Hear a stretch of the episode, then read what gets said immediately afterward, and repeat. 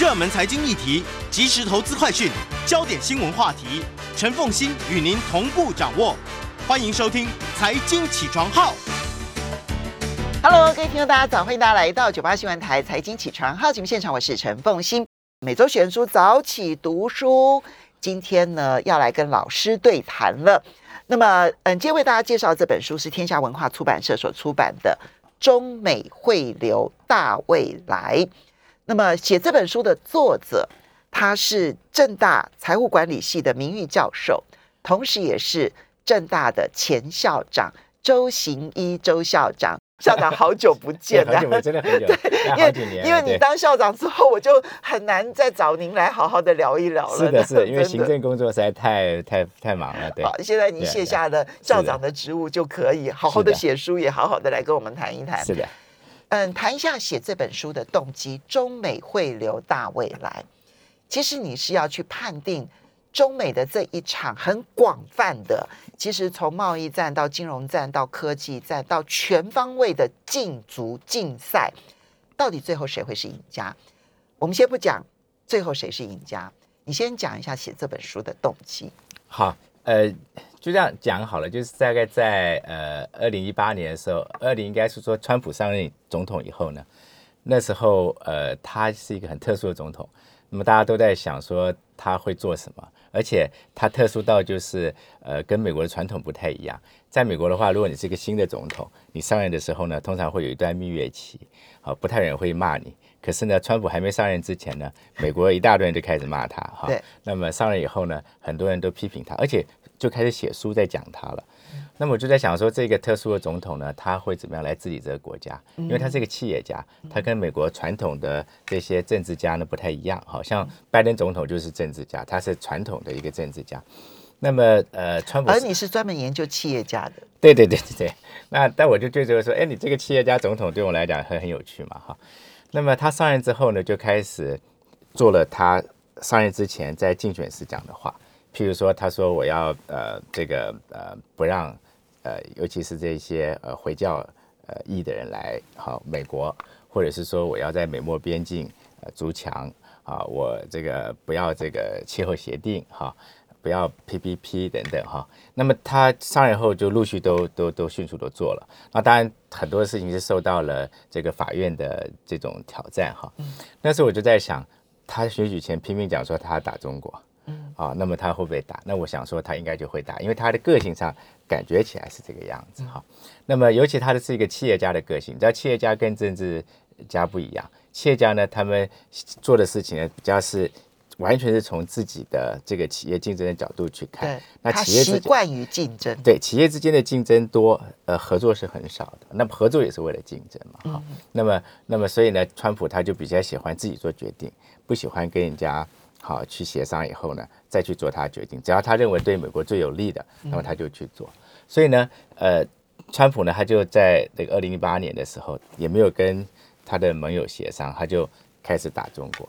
嗯，那么，可是我们也知道说，中国呢，跟呃这个过去已经不太一样了哈。那么中国它呃以去年来讲，二零二一年来讲的话，它的它的这个国家的产出呢，已经占了全世界的。超过百分之十八，那美国大概只有百分之二十四左右。换句话说，它已经是占全世界的产出的三分之二。呃，就是跟美国来讲的话，它已经是美国它已经是美国的三分之二了。一个是二十四，一个一个二十四，一个是十八。对，那可他们两个加起来是百分之四四十二。那他们的人口加起来也将近占了全世界百分之二十三左右。所以其实这是两个非常非常大的一个国家。那么我们大概可以预期呢，这两个国家哈，那在我的书里面我也有解释。未来呢，他们就是决定这个世界起码未来二十年、三十年的这种经济趋势的最重要的因素。好，那么所以，呃，川普这样一个个性，那么他去打中国，哈，那么最后这个世界会怎么样？那就是一个我们大家都应该关心的问题。所以我在四年前我就演讲，那么我就做研究，那么四五年来我就把这些研研究的心得呢，好，我就写成这本书。嗯。虽然是川普呃发动的这一场中美之间的各方面的全方位的竞赛，对好或者是战争。对，但是呢，拜登呢上任了之后呢，显然是延续了，对他有他很多不一样的做法，但是事实上那个目标看起来是一致的。完全一致，对，所以在这种情况之下呢，中美的大格局会影响未来二十年的全球大格局。对的，这才是我们真的要去了解中美汇流未来的一个非常重要的原因。是我们会在最后才来去讲周呃周校长的最他的重重要预判，就中美到底谁是赢家哈。好，那我们先从这个最新的情势开始说起，好，因为如果我们撇除掉战争的因素，对，呃因为我们这本书还来不及谈战争嘛，哈。但撇除掉战争的因素的话，我们来看疫情过后的全球经济，你提出了，我觉得其实可以浓缩为两句话，但是三个观点。第一个叫做短热，对，第二个叫做常温，对，就短热常温，对然后第三个是不会有长期性的通膨，对。为什么这样预判？好，短热来讲，就是我们一般来讲都知道说，因为 COVID 的关系，所以在二零二零年的时候，那么经济受到很大的损伤，对不对？那么经济受到损伤以后呢，那么呃，它回来的时候呢，一定就会是幅度就很高啊，所以它短热是是是可以想象的。那事实上，这个短热呢，比很多经济学家想象来的都比较早，因为在二零二零年三月份的时候，那时候全球经济学家都想说我们完蛋了，为什么？因为呃，要回到像一九二九、一九三三年那个时候的全球的经济大萧条，好，因为因为因为我们是变成说，呃，人不能活动了，你人要是不能活动的话呢，你就没有经济。的这个消费了，没有经济消费的话，那当然生产者就不会生产，生产者不会生产，那整个经济就就崩溃了哈。可是这一次不一样的是，我们有这个 Internet，我们有网络的可以消费，所以网络消费呢，呃，救了这个世界。好，因为大家发觉说，呃，我不去餐厅吃饭没关系啊，我可以点菜吃啊，我不到这个商店买衣服没关系啊，我可以在网络上买啊，我什么都可以在网络上买。那我在家里面，我可以把把把这个呃游戏买回家里面做运动哈，我什么时候可以在家里面？我甚至可以在家里面，呃呃，跟人家打桥牌，跟人家打麻将，因为我从来我绝对都可以不要出去，对不对哈？那所以呢，就把这个经济等于救了起来。好，那所以呃，然后呢，呃，这个呃呃呃，因为这样子的关系，你看我们去年，我们去年好，台湾的这个贸易呢就非常非常强劲哈，跟这个就有很大的关系。那为什么要讲常温呢？常温就是说，呃，如果有机会看我的书的话，你就会发觉，其实啊，在新冠病毒没有发生之前，这个世界呢，它的经济其实基本上并不是太好的哈。你看欧洲，尤其是呃美国的这欧洲盟友，像这个呃法国和英国、德国这些人，他们这些国家在二零零八年这个全球经济金融海危啸之后机以后，到了呃二零二零年，他们的国民所得嗯没什么成长，没有成长啊，基本上是跟二零零八零九年是一样的哈。是那只有美国一枝独秀哈，一直成长。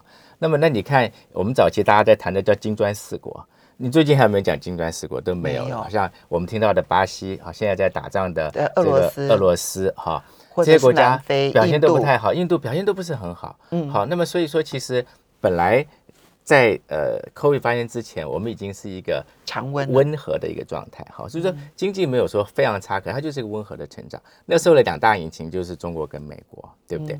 那么，所以我常常比喻说，好像我们人生病了哈，我已经生病了，那么突然来一个更严重的病，那么我好不容易把这更严重的病给治好了，那我怎么可能把这个更严重的病治好以后，我整个人就比以前还要来好很多？不太可能。就我们就回到原来的状态病可以很快的好，但是慢性疾病它就是长期存在。我觉得你的描述太棒了，啊对我应该用这个字才对。就是说，我们急性病我可以医好，可是慢性病要长期存在。那这个慢性病呢，就是一个呃身体的一个产生的一个结构性的问题。那么经济也是一样，我们为什么为什么欧洲十几年它的经济都不好？那是因为它在政治上面，在它的经济结构上面，它有很多的这个呃呃呃慢性的因素，导致它长期是不好的。管制过多，以至于它的创新活力是不太可能迸发出来的。是的，嗯，所以过了这个 COVID 之后，等到我们有一段时间的那种爆发性的恢复到原来的那种经济活动以后呢，那么接下来当然就是回到以前的状况。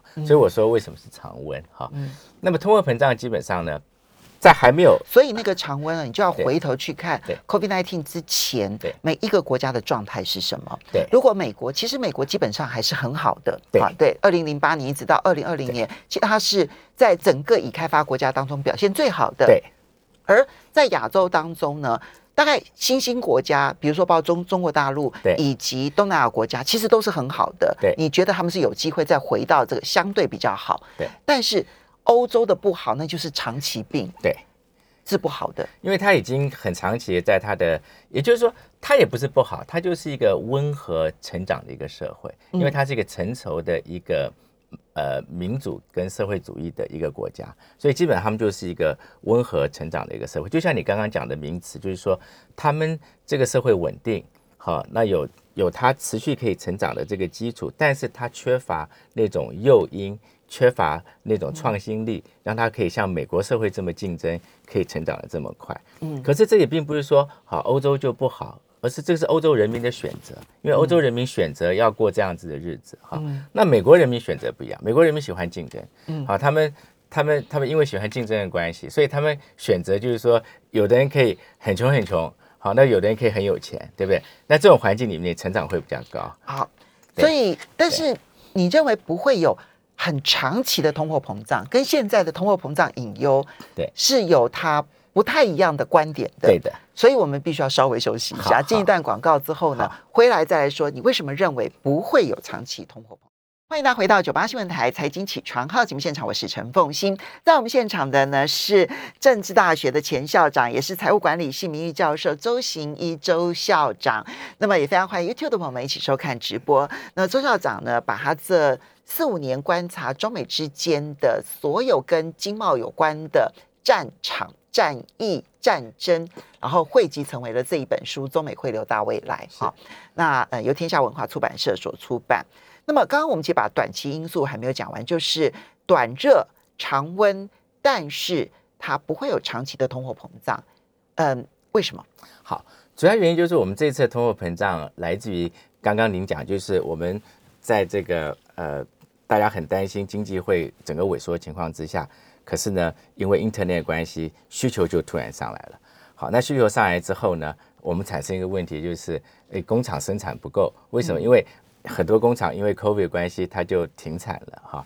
然后接下来就发生了这个呃轮船调度不行哈，那有的船到了欧美以后呢，因为没有货，好那它就是它一连串的就不回来了，供应链对不足。那不回来亚洲，可是你不回来亚洲，可是货是要从亚洲到到到到欧美啊，然后就产生了这个轮船的问题哈。然后接下来当然就是去年呃发生的这些能源的问题哈，像等等，那么就产生了这种很高的通货膨胀。那么可是呢，我们必须要理解一个问题，这个都是在这供应链里面他们在短期之间产生的问题哈。比如说轮船，全世界轮船是够的啊，全世界的这个飞机，它要做这个飞机的货运也是够的。那么呃，我们的石油在地底下是很多的，油气也是非常多的哈。我们的铜好储存量是很多的，镍储存量是很多的。所以其实对于很多我们需要使用的这些原物料来讲的话，好，包括石油、油气，它的储存量是很多的，只是在一个突然这种你没办法把它生产出来，哈，或者是说你没办法运到呃你要的消费者手上的状况之下的话，那就产生了通货膨胀。所以你觉得现在短期上面的供应链混乱，嗯它就总量对总量来看的话，供需之间其实是平衡的，对的，只是短期的供应链的混乱导致了它的价格突然的拉高。对，那等到这一个混乱平息了，它终究会回到过去的常态。对，而且刚刚我有特别跟大家分享，就是以后是一个比较常温的情形。常温情就是说，等到了呃今年二零二二年嘛，到二零二三年的时候，我现在讲的都是说俄乌还没有打仗之前哈对，那么就就你就会发现说，那既然这世界会回到一个比较温和的成长，那当然它就不会好有很大通货膨胀的压力，对不对？就跟前面的常温是有关系的。对，是有关系的。对，好，可是现在的这个因为俄乌战争了哈，那么呃，石油的价格涨得非常厉害，现在大概呃在一百一一一百二左右，对不对？好，那呃如果没有办法去解决这个问题的话，那这个这个呃石油价格就会继续上去。那呃，俄国跟乌克兰又是重要的粮食生产国哈，那他们两个呢，呃，对于这全世界的这个呃，应该是大麦吧，它的小麦它的这个小麦在在全世界三分之一，对不对？哈。对。那俄国又是非常，俄国跟乌克兰都是很大的矿产的国家，所以其实呃，的确会造成在短期当中更有大的通货膨胀的压力哈。那么，那么那这个通货膨胀压力到底会有多大？那就要看在石油上面，譬如说。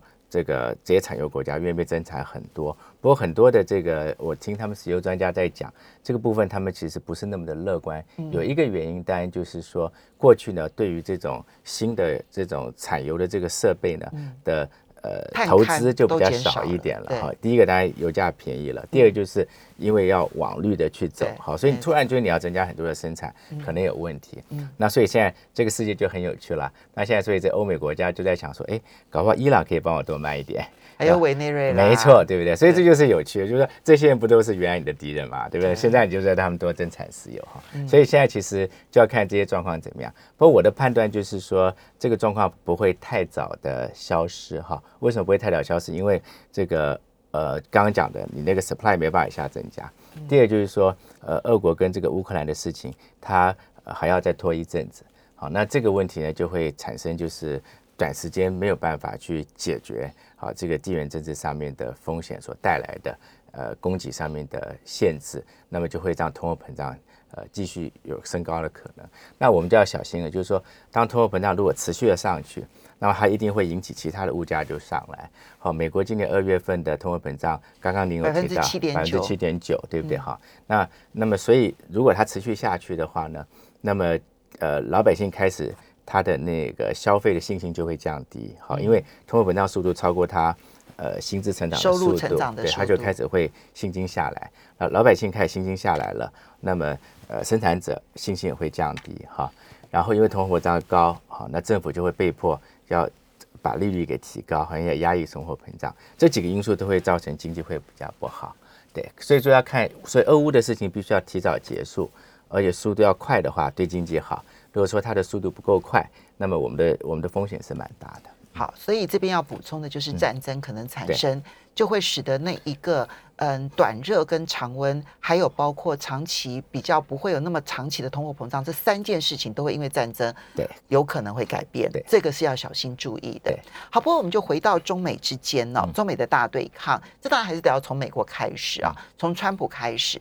那么如果你说是川普特立独行的话，对不起，那拜登已经完全跟上了。对，而且不但延续之后呢，他甚至于加码，嗯啊，就把它更全方位的对抗，而且呢，还把它变成了一个团体战。本来川普打的是个人英雄主义，但拜登现在打的是团体战。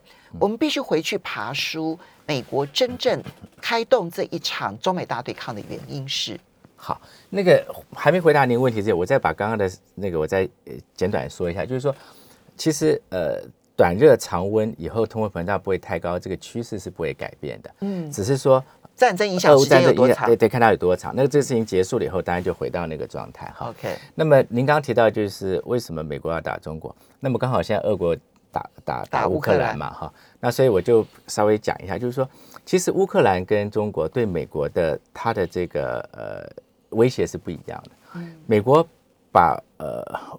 呃把俄国当成是一个军事上的威胁，嗯，因为俄国它有全世界第二强的这个武力，那它的核子武器非常厉害哈。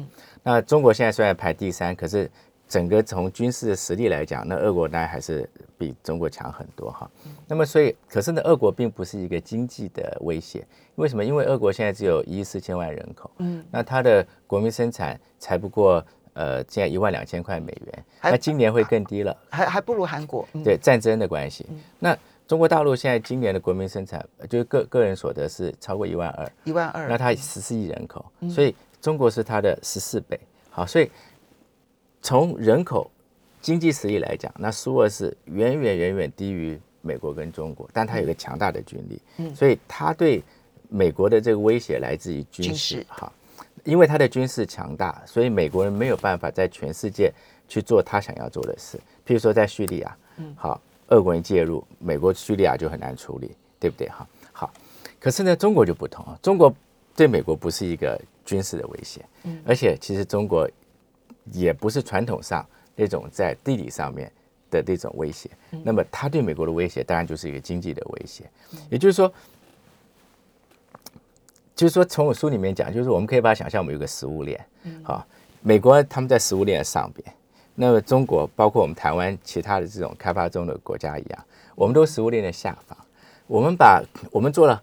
我们做了好多好多好好多的努力，我们生产了一大堆一大堆的东西，好，可是呢，好赚最多钱是美国的苹果公司，就是最上游的食物链的最上最上层，美国的 Microsoft，美国的 Amazon，对不对？那美国人常讲说，中国跟我的贸易逆差这么的高，所以这是不公平贸易，我要打你。可是美国人没有讲的是说，我美国的企业在中国，在台湾。在全世界赚了多少的钱，嗯，对不对？哈，那美国人真的赚钱来自于那里，美国人生活水准的提升完全来自于他企业的竞争力的提升。好，那现在中国给美国产生的一个问题，那就是说中国企业也开始在上来了，他们也在全世界跟你竞争了。食物链的最下游。对，那你像华为，好，华为就是非常好的例子，就是说，怎么可能五 G 变成是你在领先 dominate 这个市场？嗯，怎么可能？五 G 变成都是你在主导做这件事情，对不对哈？那么好，它的电，它的这个呃电器海尔，嗯，它的卖手机叫以前大家呃这个是华为，现在小米在全世界卖的也很多，对不对哈？那它很多很多的这些公司上来之后，那么美国就看到了，就是说那不得了，当你科技进步以后，你的企业越来越厉害以后，那么我过去我。习以为常，能够让美国能够维持我竞争力，能够维持我能够获得非常多的利润，能够让我美国的老百姓生活好的这些原来的这样的一个结构呢，被你好有松动的可能性。对，非常非常。那就是美国为什么会这样想？因为我们都听过一个东西叫做 disruptive innovation，就叫做破坏式的创新。就是说，破坏式创新这个理论当然来自于美国，它就是说。这个呃呃大的企业做得很好，那突然小的企业呢，它做了一些创新。那它做创新的时候呢，大企业如果不注意它，觉得说哎你小，你这些东西又便宜，也也也不怎么起眼，卖的也不多，我可以不要理你。可是如果说你不理它的话，它越来越大，等到有一天它羽翼丰满的时候，你再去打它来不及了。那而且他开始说不定更厉害，把你给打垮了哈。那其实美国这种 disruptive innovation 这种概念，在美国人的心里面是非常非常强的，尤其在美国的企业是非常强的啊。这是为什么？当中国要起来的时候，美国人担心是这个东西，他最担心就是说，担心你是破坏式创新的颠覆者，没有错。所以你看，美国人在讲这个中国的时候，美国人他的这个呃说你是我的敌人的那个用语，跟美国人在讲俄国的时候是完全不同的，是对不对？好，所以所以你看。拜登在讲中国的时候，拜登是说，在我任内，我绝对不会让中国经济上超越我，嗯，对不对？好，就是他不会对俄国讲这话，因为俄国是不可能在经济上超越他。又或者是说，这里面就回复了他的本质，他的本质就是我竞争的目的只是要让你不能超越我。对，你说所有的这些不公平啊什么，那都是理由之一了。哈，好，那不过。我们要接下来，可是现在美国要打团体战，会不会成？而中国要如何应应？马上欢迎大家回到九八新闻台财经起床号节目现场，我是陈凤欣。每周选书早起读书，为大家介绍的是由周行一周教授呢为大家所写的《中美汇流大未来》，谈中美的贸易大战呢，或者是整个经济上面的大战呢。好，那刚刚提到了美国之所以要发动这场战争，其实跟他的焦虑有很大的关系。他很担心呢。那么，嗯，中国大陆会成为经济的后发优势者，然后借由这个这个破坏式创新，颠覆了它，让它在那个整个经济的那个垂直食物链当中的最上面的这个位置被打掉。好，他很担心这样。那现在采取的态度，川普跟拜登不同，拜登打的是团体战，你形容叫做组成意中联盟。对，意是压抑的意，压抑的，就我压抑你中国，不要再出头这样子。那一中联盟确实有一些些成效，印太战略啦，不或者是欧克斯啦，看来有一点点成绩。但你觉得一中联盟成功与否的关键在于：第一，一中联盟有好处吗？对，好。第二，这些好处美国会跟他的盟友分享吗？对，你觉得这两个答案是什么？好，就是一中联盟的好处哈，可以分成两个。好，一个就是潜在的好处，当然就是经济的好处，就是说我会不会从义中当中能够得到好处哈？那么，那么，那么另外一个就是说，我在地缘政治当中，我有没有办法，因为我抑制了中国，在地缘政治上面我能够得到好处哈？那从经济上面来看的话，我觉得这个部分对呃美国的盟友来讲说服力比较不高。为什么？因为他们在中国就有太多的生意，譬如说你看，在二零二二年哈，BMW 呃呃，全世界赚最多钱的地方就在中国。如果没有中国，它去年 BMW 就非常的惨，对不对哈？那 Tesla 好在中国好几乎一半的车是卖在中国。对哈，苹果因为呃现在华为不行了。苹果在中国的市占率是最大的，对不对？哈，所以其实其实呃，不要讲美国自己，你光讲欧洲的这些盟友们，他们跟中国的这种生意呢之间之是非常非常大的。那你今天你你你你把俄国给打垮了没关系，他们俄国的生意做的很少，对不对？可是你今天跟中国打垮就不一样了，因为因为太多的企业在中国要赚钱，而且中国是欢迎你来做生意。到目前为止都是对他没有说你不要来做生意，而且他还把市场越来越开放。嗯，好，所以在这部分看起来他的说服力比较低。哈，那另外当然就是在地缘政治上面，我觉得说服力比较高。为什么？因为这个就是从传统的这种当时这个帝国主义、殖民主义那个、那个、那个、那个框架延延长延长下来，就是说今天呃，除了中国之外。我们这些国家好，在还有很多很多的利益。嗯，当中一个非常大的利益就是在东南亚，因为我们都知道说，呃，除了中国以外，啊，东南亚或是亚洲一定是将来成长最大的区域。所以我压抑你中国，我可以收割的是在东南亚的市场。是的，也就是说，我压抑你中国，我可以在东南亚能够有更多有机会，能够做到更多的生意。不会有机会让你中国去全部都到东亚去做生意，对不对？好，那这样，所以当然我要压你在东亚，我要压抑你中国在东亚亚的扩张，对不对？好，所以这个就是你看他们的策略就会变成说，我欧欧洲的这些盟友会跟着美国在好东南亚或是南海演习，对不对？好，然后他们会强调他们要投资在东亚东南亚的国家，但相对的，他们不会。跟美国一样说，不会跟美国说对不起，我不到中国去做生意了。好，我的企业好要离开中国，或者是说啊，中国的企业都不能够到我这边来。所以要我直接对抗中国不可能，但是呢，压抑了中国，然后让我有机会更多的机会到东南亚是 OK 的，因为大家就共享利益。对，所以你可以看得到的，就是以后在地缘政地缘政治这个部分。冲突还是会越来越激烈，因为什么？因为这些欧洲国家它跟美国有共同的利益，嗯，好，可是，在跟中国做生意这个部分，那他们跟美国的利益是分歧的，好，而且您刚刚讲就是说，今天美国有能力去弥补你欧洲如果跟我一起去打中国，而你在中国消失的经济利益吗？那是不可能的，因为美国的国力现在也做不到，对，因为因为因为光一个 BMW，嗯，靠，而且再看日本好了。光一个 Toyota 在中国大陆卖的车子，美国有办法说，那你 Toyota 你不卖，我我我我你到美国来卖吗？而且更有趣的是说，现在中国不跟这个呃呃呃呃澳洲买东西，那美国的企业就因为中国不跟澳洲买了，就把东西都卖到中国去了。这点是最讽刺的，就是呢，中国不跟澳洲所买的货品，对啊，取代的全部都是美国啊。所以说，简单讲就是说，美国它并没有能力去。在经济上面弥补形成一个非常强的一中联盟，但在地缘政治上面，它是可以做得到。那就是为什么说，我说在我的书里面，我讲到一个以后美国的这种地缘政治的策略，就叫做呃呃远交近平。远交意思就是说，他会尽量利用跟他盟国之间的关系，哈，做地缘政治方面的这种这种运作。可是他不会再像以前一样，把部队呢就派到很远的地方再去这样像以前这样打仗了，因为。过去在阿富汗打了二十年，其实拖垮了。对，打了这个呃伊拉克，对美国来讲，他的他的负担也很重。那他现在要专心去打中国的话呢，他必须要让他国内的经济能够起来，他话就要他必须要资源给弄回来。嗯，那这情况之下的话，那他就是要靠盟友。那这一次俄乌之间的这个战争是一个非常好一个典范，就是说美国怎么样跟盟跟盟友合作，或是也许我们讲的更 cynical 一点，就是怎么样去利用盟友。